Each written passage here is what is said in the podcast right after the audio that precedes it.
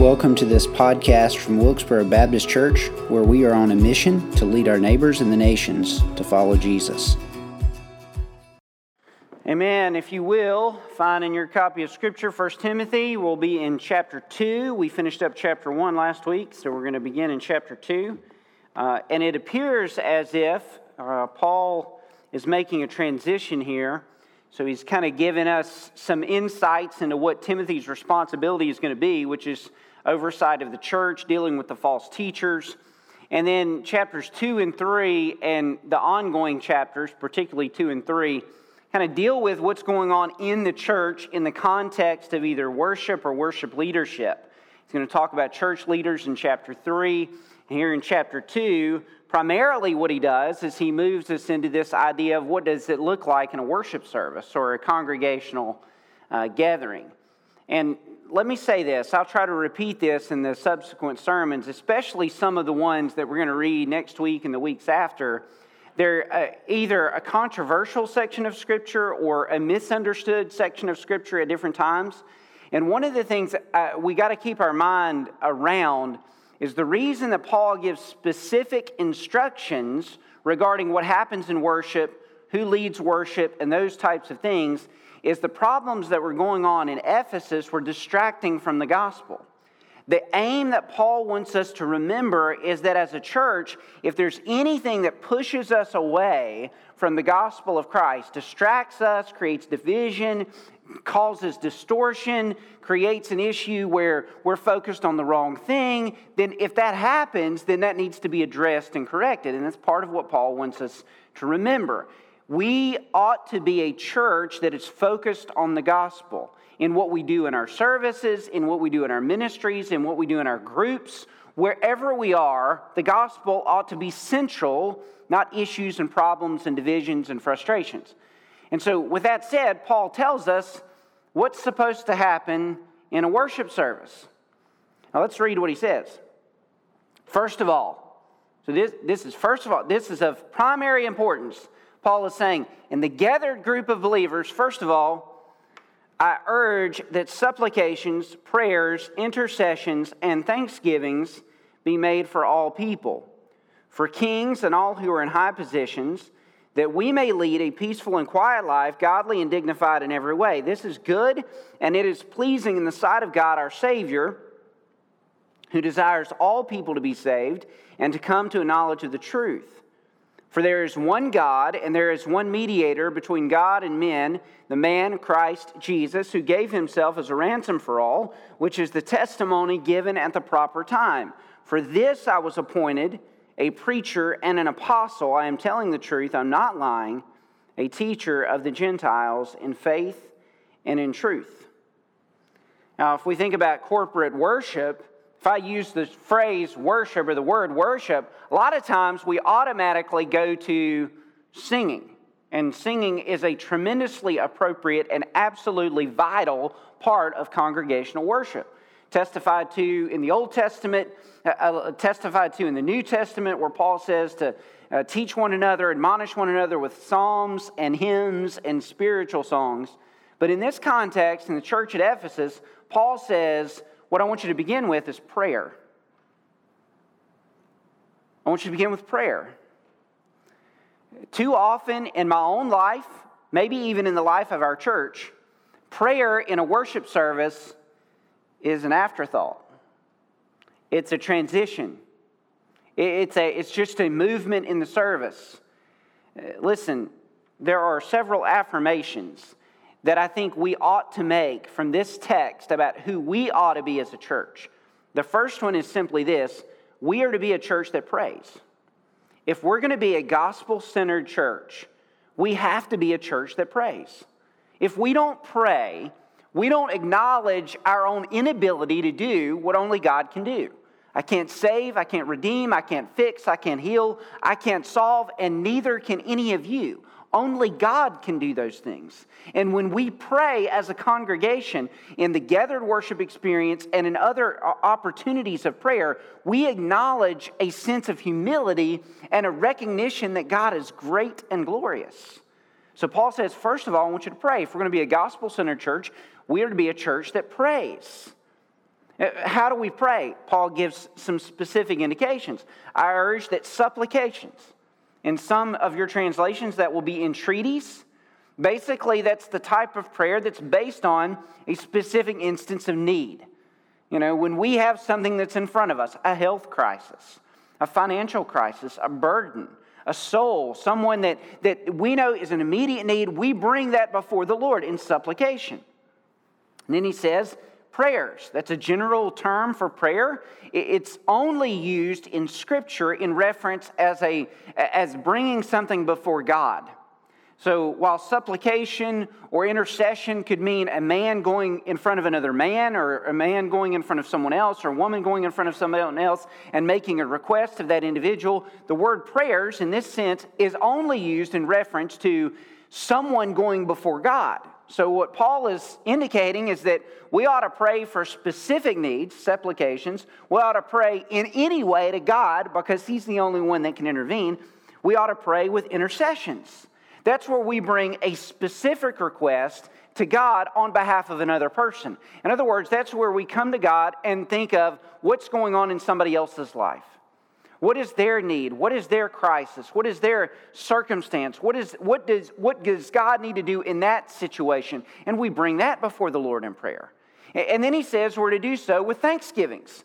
And all of these prayers, by the way, are plural, meaning they're to be the regular pattern of the church when they pray on a consistent basis. We're to offer thanksgiving for what he has done.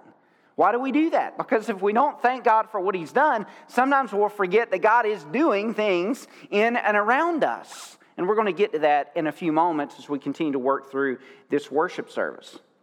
There have been different times in the life of our church that you've commented to me about how a sermon was meaningful or a song was meaningful or something that took place in the life of the church was meaningful. And I just want you to know where the credit for that should go. A number of years ago, I, I, I was encouraged through a book I read to develop a prayer team in the church. And each week before I sit, before I, I preach my sermon, I send out an email to that group of people and I list, tell them a little bit about what the sermon is, and I give them some ways to pray. And those folks regularly pray for me. They regularly pray for my preparation and delivery and for what God's going to do in the worship service. If God's moving, it's because His people are praying. Now, I love to preach. I, I don't think that should surprise any of you. Uh, because sometimes I exceed the allotted amount of time that we have in our schedule for preaching. And some of you have wondered about my ability to preach as many times as I preach on Sundays. And I'll be honest with you, I like every minute that I get a chance to preach. It's part of what God has called me to do. And so if you were to ask me, Pastor Chris, what is your favorite hour in the life of the church? You might think it's a preaching hour. Uh, it's not. It's not even close. My favorite hour in the life of Wilkesboro Baptist Church is 5 o'clock on Wednesdays. Uh, we've begun gathering with several uh, friends of mine, several church members, several men gathered upstairs, and we just bow our knees and we pray before the Lord. We seek God's intervention in the life of our church, in the life of our community, in the life of the lost. Uh, this, consider this an invitation to any of you here in the room or any of you watching. Five o'clock, room 253 upstairs. We meet and we pray. We don't share a lot. We don't teach. We don't do anything really other than get on our knees and pray to the God of heaven to intervene. If God is going to do things in our midst, it's not going to be because we are righteous, we're good, we're wise. It's because we are a church that prays. We're to be a church that prays. Let me give you a second affirmation that flows out of the text. We're to be a church that prays for our neighbors and the nations. In other words, our prayers are to extend beyond us, even in our um, known circumstances and situations. Look at how Paul describes this. He said they're, they're to be made for all people and he's not saying that we're to pray for every person on planet Earth by name. He's not saying that. He's saying that we're to pray for all kinds of people. In other words, the world is to be the scope of our prayer life, not just our immediate circumstances, but the world. He goes on to describe what that looks like for kings and all who are in high positions, that we may lead a peaceful and quiet life, godly and dignified in every way. So we're to pray for governing officials, we're to pray for missionaries, we're to pray for churches, pastors, we're to pray for people in our context, out of our context, We're to pray for our neighbors and the nations. We're to pray for those we know and those we don't really know. We're to intervene on their behalf, intercede on their behalf, because God is the only one that can intervene. Kings and people in high positions. That means we're to pray for politicians. We're to pray for the mayors of our local towns. We're to pray for our local government, our state government, our national government. And, and some of you might be troubled by that admonition to pray for those because, in the course of recent political history in our country, the options we've had, at least at the highest office of our land, have been less than stellar. We haven't really longed for any of those candidates to be the ones that are in office. And it, troubles us, it burdens us. And yet, Paul says we're to pray for them. I, I would remind you, or I should remind you, that the king in the case of Paul, when he wrote this to Timothy in Ephesus, would have been Emperor Nero who, by the way, in his wickedness, depravity, ungodliness, and unrighteousness, makes any political leader in our country pale in comparison. And yet, Paul said to pray for those who were in governing authority above us. Why? Why did he tell us to do that? Well, I think in one sense, he's telling us to pray for their soul and their salvation. I think we ought to do that. I think if we're not going to pray for their salvation, who else is going to pray for their salvation, right? That's our obligation as followers of Jesus. Pray that someone will tell them about Jesus and they'll respond. But I think there's another indication there. He says that we're to pray for this because we should lead a peaceful and a quiet life. Peaceful being a, with relation to outward disturbances, quiet with relation to our inward sense of peace. Why? Because if our lives are disrupted, significantly disrupted, it's going to be hard for us to accomplish our mission. Let me just make a real quick illustration with that. God's blessed us the last couple of years in spite of COVID. And yet, the interruption to all of our lives that happened in March of 2020 and onward has disrupted our church and many churches in effectively doing our mission in the typical ways that we told people about Jesus, invited people to hear about Jesus, given us other opportunities, online platforms, and other things of that sort, but it's limited us in other ways, going on international mission trips, for example.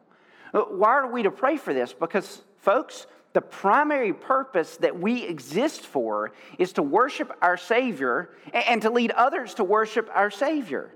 And if our lives are disrupted and interrupted by bad governing officials or bad circumstances, it's going to disrupt our ability to be a church that is gospel centered and consistently preaching and teaching the good news of Jesus Christ. Now, Paul told the church at Ephesus to pray about this. This ought to be a consistent pattern of their prayers, only for that church and the churches in the next 250 years to suffer persecution that would then spread the gospel. So I don't know exactly what ways God best is going to bring things upon us or allow us to go through things, but He's going to do those things so that we can consistently spread the good news of Jesus Christ. We're to pray that we'll lead peaceful and quiet lives so that we can share the gospel regularly. Why? So that we will be godly and dignified in every way. You want to know a quick limitation to being good evangelists in our church and community? Don't be godly and don't be dignified. Do you want to listen to an ungodly, disruptive person who claims to be a follower of Jesus? Well, how about ungodly or disruptive person, period? Let's not even qualify it, right? And God wants us to act in a way. Why does He want us to care about the way that we're perceived around others and the way that we characterize ourselves? Because it's all about the gospel going to people who don't yet know Jesus Christ. Folks, we're to pray for those who do not know Jesus as Lord and Savior. Why do we pray this way? Why do we pray this way regarding governing officials when we have a really hard time respecting the person that's sitting in the office? Warren Wiersbe said that even if we struggle to pray for the person sitting in the office, we respect the office, so we pray for the person sitting in the office. That's one reminder. Another reason that we pray this way is because when we pray this way, it is a public declaration of the sovereignty of King Jesus. Do you get that? When we as a body gather in a worship service and we bow our heads and we pray over all the circumstances in life, whether it's for an unreached people group, And, and that's uh, uh, one intention, one, one, one reason why we pray for an underreached people group at our church each week. We want us as a congregation to recognize the world's bigger and God is doing things in our world to bring people to faith in Jesus all across our world, and we want to be on the front end of that in prayer. And when we do that praying for our governing officials, what are we saying? We're saying that they're not the ones really in charge.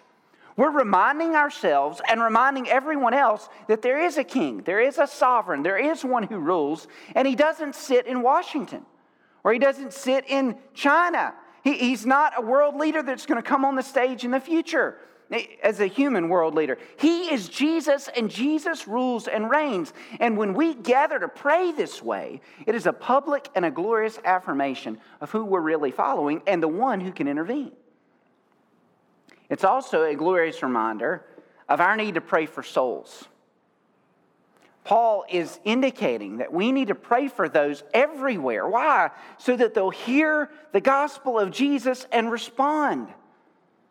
Charles Spurgeon, in a sermon of his, or rather in his book, The Soul Winner, he encouraged his church, he encouraged his, his hearers to pray and pray for the lost. He put it this way He said, One thing more, the soul winner must be a master of the art of prayer. You cannot bring souls to God if you do not go to God yourself. You must get your battle axe and your weapons of war from the armory of sacred communication with Christ. If you are much alone with Jesus, you will catch his spirit and be fired with the flame that burned in his breast and consumed with his life. You'll weep with the tears that fell upon Jerusalem when he saw it perishing. He continued, I'm always anxious lest any of you should take easy, uh, take things easy in the matters of God's kingdom Thinking about his own congregation, he said, There are some of you, and I bless you, and I bless God at the remembrance of you who are in season and out of season, in earnest for winning souls, and you are truly wise.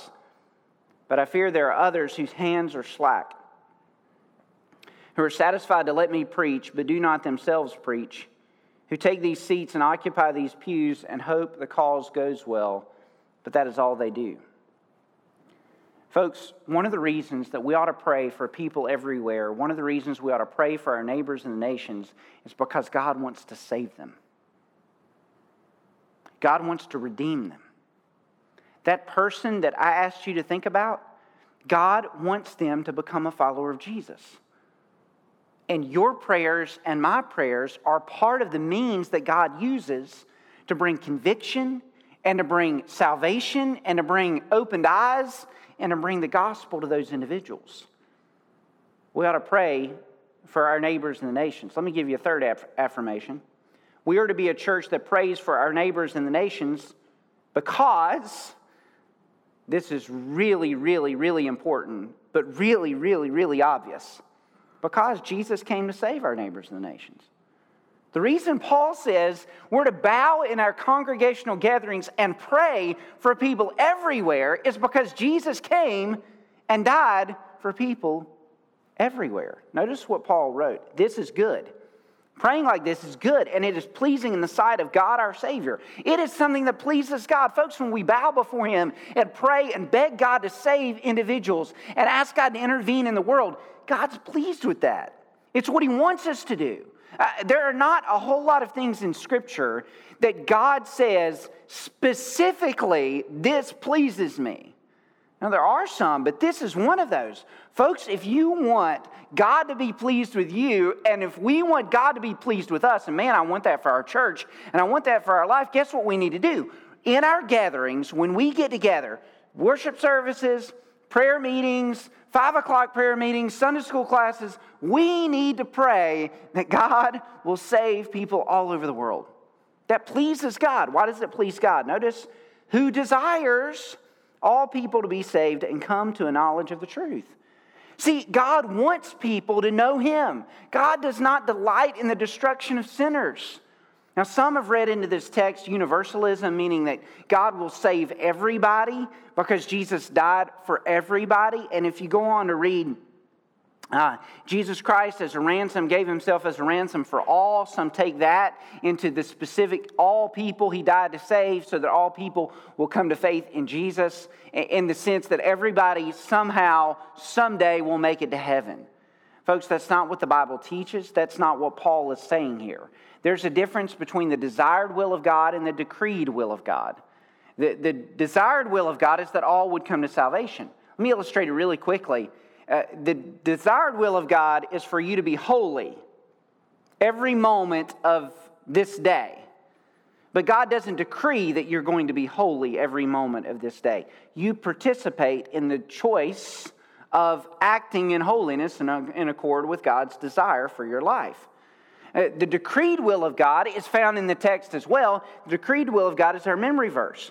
For there is one God and there is one mediator between God and men, the man Christ Jesus, who gave himself as a ransom for all. Folks, the decreed will of God says there's only one way to get to salvation. There's only one way for your sins to be paid for. There's only one way for salvation to take place. It's not found in Buddha or Hinduism or Islam. It's not found in, in contemporary expressions of religious pluralism where there are multiple pathways to God. It's not found in self identity and the religious, the religious perspectives of finding yourself in who you are and in your own identification and sexuality. None of those things bring us salvation. Salvation only comes through one one mediator. That's Jesus Christ. That's the decreed will of God. The means of salvation, nothing in human history was going to stop Jesus from coming to earth, Jesus from dying on the cross, and Jesus from being raised from the dead to stand as the go between, the mediator between God and men. Nothing was going to stand in the way of that. That's the decreed will of God. The desired will of God is that all men everywhere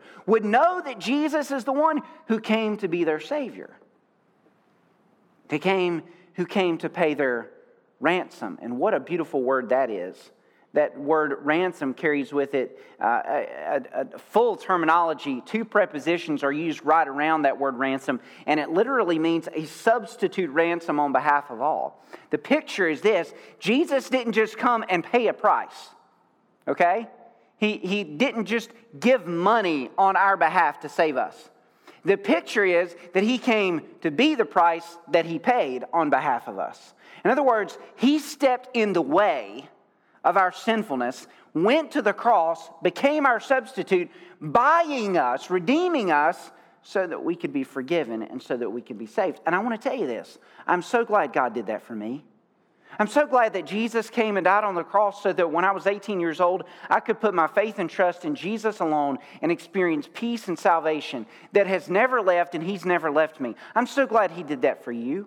I'm so glad Jesus came to be your Savior and your Redeemer and your ransom and your friend. I'm so glad that when you're going through difficulties and challenges, Jesus will never leave you or forsake you. But I want you to hear this Jesus did not just come for you and for me, He came for people all over the world. Folks, it should tear us up on the inside that Jesus came and bled and died and there are 6,000 people groups across the face of planet Earth that do not have access this moment to the gospel of Jesus Christ. That's something that should drive us to prayer. Yes, folks, when we gather to pray, we should pray for your ailments and your aches. We should pray for each other when we're in the hospital. We should pray for God to intervene and heal. There is no doubt about it. But I'm going to tell you something, folks. What ought to break our hearts is that there are millions and billions of people all across the world who do not yet know Christ. That ought to tear us up. That ought to get us to our knees and beg God to intervene. That ought to get us to our knees and beg God to send us to our neighbors in the nations. Listen, God works when we pray. I've told you before that I've got a prayer list of people that I pray for on a semi regular basis for their salvation. Really cool thing is when we pray, God answers. God answers those prayers. He saves those we're praying for. I can prove it to you. I could take you to my journal that I keep on Evernote and take you to that list of people that I've been praying for, and I could show you over the last two years the answers to those prayers. Those children that were on my list that came forward in November and that came forward in January and put their faith and trust in Jesus. The teenager that came forward, she was on my prayer list. And some of the adults that were on my prayer, I could point out to you and show you God is working and answering the prayers of his people when we beg God to save those who are lost. I could tell you that some of those children that came to know Jesus, their dads are in discipleship groups. And their dads in those discipleship groups started praying for their children to trust in Jesus as Lord and Savior. And one of the reasons that their children came to faith in Jesus is because their dads were begging God to intervene in the lives of their children. Every single person who we've baptized in the last several months, and really every single person we've ever baptized into salvation, somebody has been praying for their conversion. Somebody has been praying for their soul.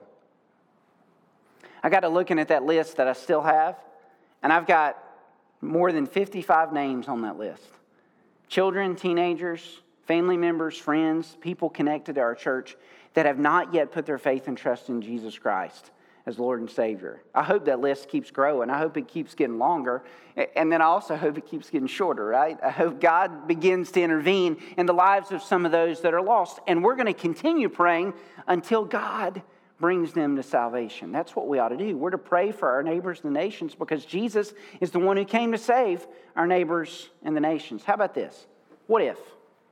What if in our gatherings we continue to pray these prayers? What if when we gathered on Wednesday nights and we prayed in our doctrinal time? What if you joined us at 5 o'clock and you prayed for those who were lost? What if, what if all our Sunday school classes decided to adopt a local mission partner and pray for them regularly. You realize the work that Ebenezer Christian Children's Home does? Children who would never have heard the gospel will come to faith in Jesus through that organization because faithful Christians are providing a safe haven. They're doing God's work. It, you, what would happen if every Sunday school class prayed for a mission partner? What would happen if every Sunday school class adopted an unreached people group to pray for? You know what I believe happens when we pray for things like that? I believe God works in miraculous and glorious ways to raise us up or raise others up to make sure that the gospel goes to those places. Because God sent Jesus to be the Savior of all men everywhere. He did, and He wants to save people. Let me give you a fourth affirmation. We're to be a church that prays because we're a church that preaches the gospel to our neighbors and the nations. Another part of what has to happen in worship services so we have to preach the gospel. Look at Paul's affirmation there in the latter part of the text. Who gave himself, Jesus says, verse 6, as a ransom for all, which is the testimony. What's the testimony? It's a verbal affirmation of who Jesus is at the proper time. Jesus came at the right time to be the Savior of men, so that, what? For this I was appointed a preacher and an apostle. I'm, li- I'm telling the truth, I'm not lying. Evidently, some people didn't, didn't believe that Paul had a commission from God to be the missionary to the Gentiles, a teacher of the Gentiles in faith and in truth. Here's what Paul is saying part of what's supposed to happen when we gather is sort of preach the gospel of Jesus Christ. God uses means to bring people to salvation, but I want to tell you something really awesome. God doesn't just use the words that I say or the, the words of Scripture, He uses those words as we pray that God will use those words. Here's a, a really awesome thought. When we pray and God works through means, we get to be a part of the saving process. We get to be participators in God's work of redemption for people around the world. What better thing could we do? What better thing could we do than participate in the redemptive mission of God by praying? I know some folks that are watching at home, you're, you're, you're shut ins and you've had a hard time coming back to church. I just want to tell you something. If the only thing you can do is pray, it's the best thing you can do. There's absolutely nothing more important that you can do, nothing more important than we could do, than it would be that we bow our knees before the Lord and pray that God will intervene and pray that God will save. Let me make the invitation really, really clear before I read one more quote and close us out. If you're here today and you haven't yet trusted Jesus to be your Savior, or you've trusted Jesus and haven't been baptized, followed through in believer's baptism, I would invite you today to make that right. Get that right. Trust in Jesus as your Lord and Savior. If you want to know how, I'd love to talk to you about that. I'm available after the worship service. For those of you watching at home, let us know in the message thread. Shoot us a message at our email account or the, the, the we've got a phone number that we can put on the screen. Let us know what's going on. We'd be happy to talk to you about faith in Jesus. Primarily, the invitation is for you as Christians twofold. In just a moment, we're going to partake of the Lord's Supper. So now would be a good time to do some self examination, preparation for that, and maybe some confession and prayer. But here's what I'm asking you to do If you've got the name of that person that you know needs Jesus, when I give an invitation in a moment, would you make your way out of the seat, come to the altar, and pray for their soul? You can stay here a while, you can stay here for 15 seconds. But here's what I want us as a church to be known for I want us as a church to be known as a church that prays. That prays that God will spread the glory of his gospel all over the world. That prays that God will use us to be the spreaders of the glory of the gospel. That prays for people who need salvation. Would you do that when we have a chance to get this to have this invitation? Would you pray for those that are on your mind that need Jesus? Church, I want you to hear from uh, one of the great Puritan forefathers of our faith, Richard Baxter. And just let this sink in as we move into this time of invitation. Oh, if you have the hearts of Christians or men in you, let them yearn toward your poor, ignorant, ungodly neighbors. Alas, there's but a step betwixt them and death and hell. Many hundred diseases are waiting, ready to seize on them, and if they die unregenerate, they are lost forever. Have you hearts of rock that cannot pity men in such a case as this? If you believe not the word of God and the danger of sinners, why are you Christians yourselves? If you do believe it, why do you not bestir yourself to the helping of others? Do you not care who is damned, so you be saved? If so, you have sufficient cause to pity yourselves, for it is a frame of spirit utterly inconsistent with grace. Dust that live close by them, or meet them in the streets, or labor with them, or travel with them, or sit and talk with them, and say nothing to them of their souls or the life to come. If their houses were on fire, you would run and help them. And will you not help them with their souls that are almost at the fire of hell? Let us be a church that prays. Stand with me, if you will. As soon as they start singing, the altar will be open for you to pray, for you to do business with God, for you to come and receive salvation if that's your need. Lord Jesus, we come to you in this moment and we do beg that you would save those who are lost. Pray for Coach. I pray for family members and friends. I pray for the teenagers, the adults, the children that are still connected to our church that are here almost weekly that have not yet professed faith in Jesus Christ. Lord, I pray for their salvation. I pray that you'd open their hearts. I pray that you'd open their eyes so that they may see the light of the knowledge of the glory of God in the face of Jesus Christ. I pray, Lord, that you convict them of their sins and bring them to a faith relationship with you. Heavenly Father, I ask for something for Wilkesboro Baptist Church. Help us be a church that prays, that seeks your face.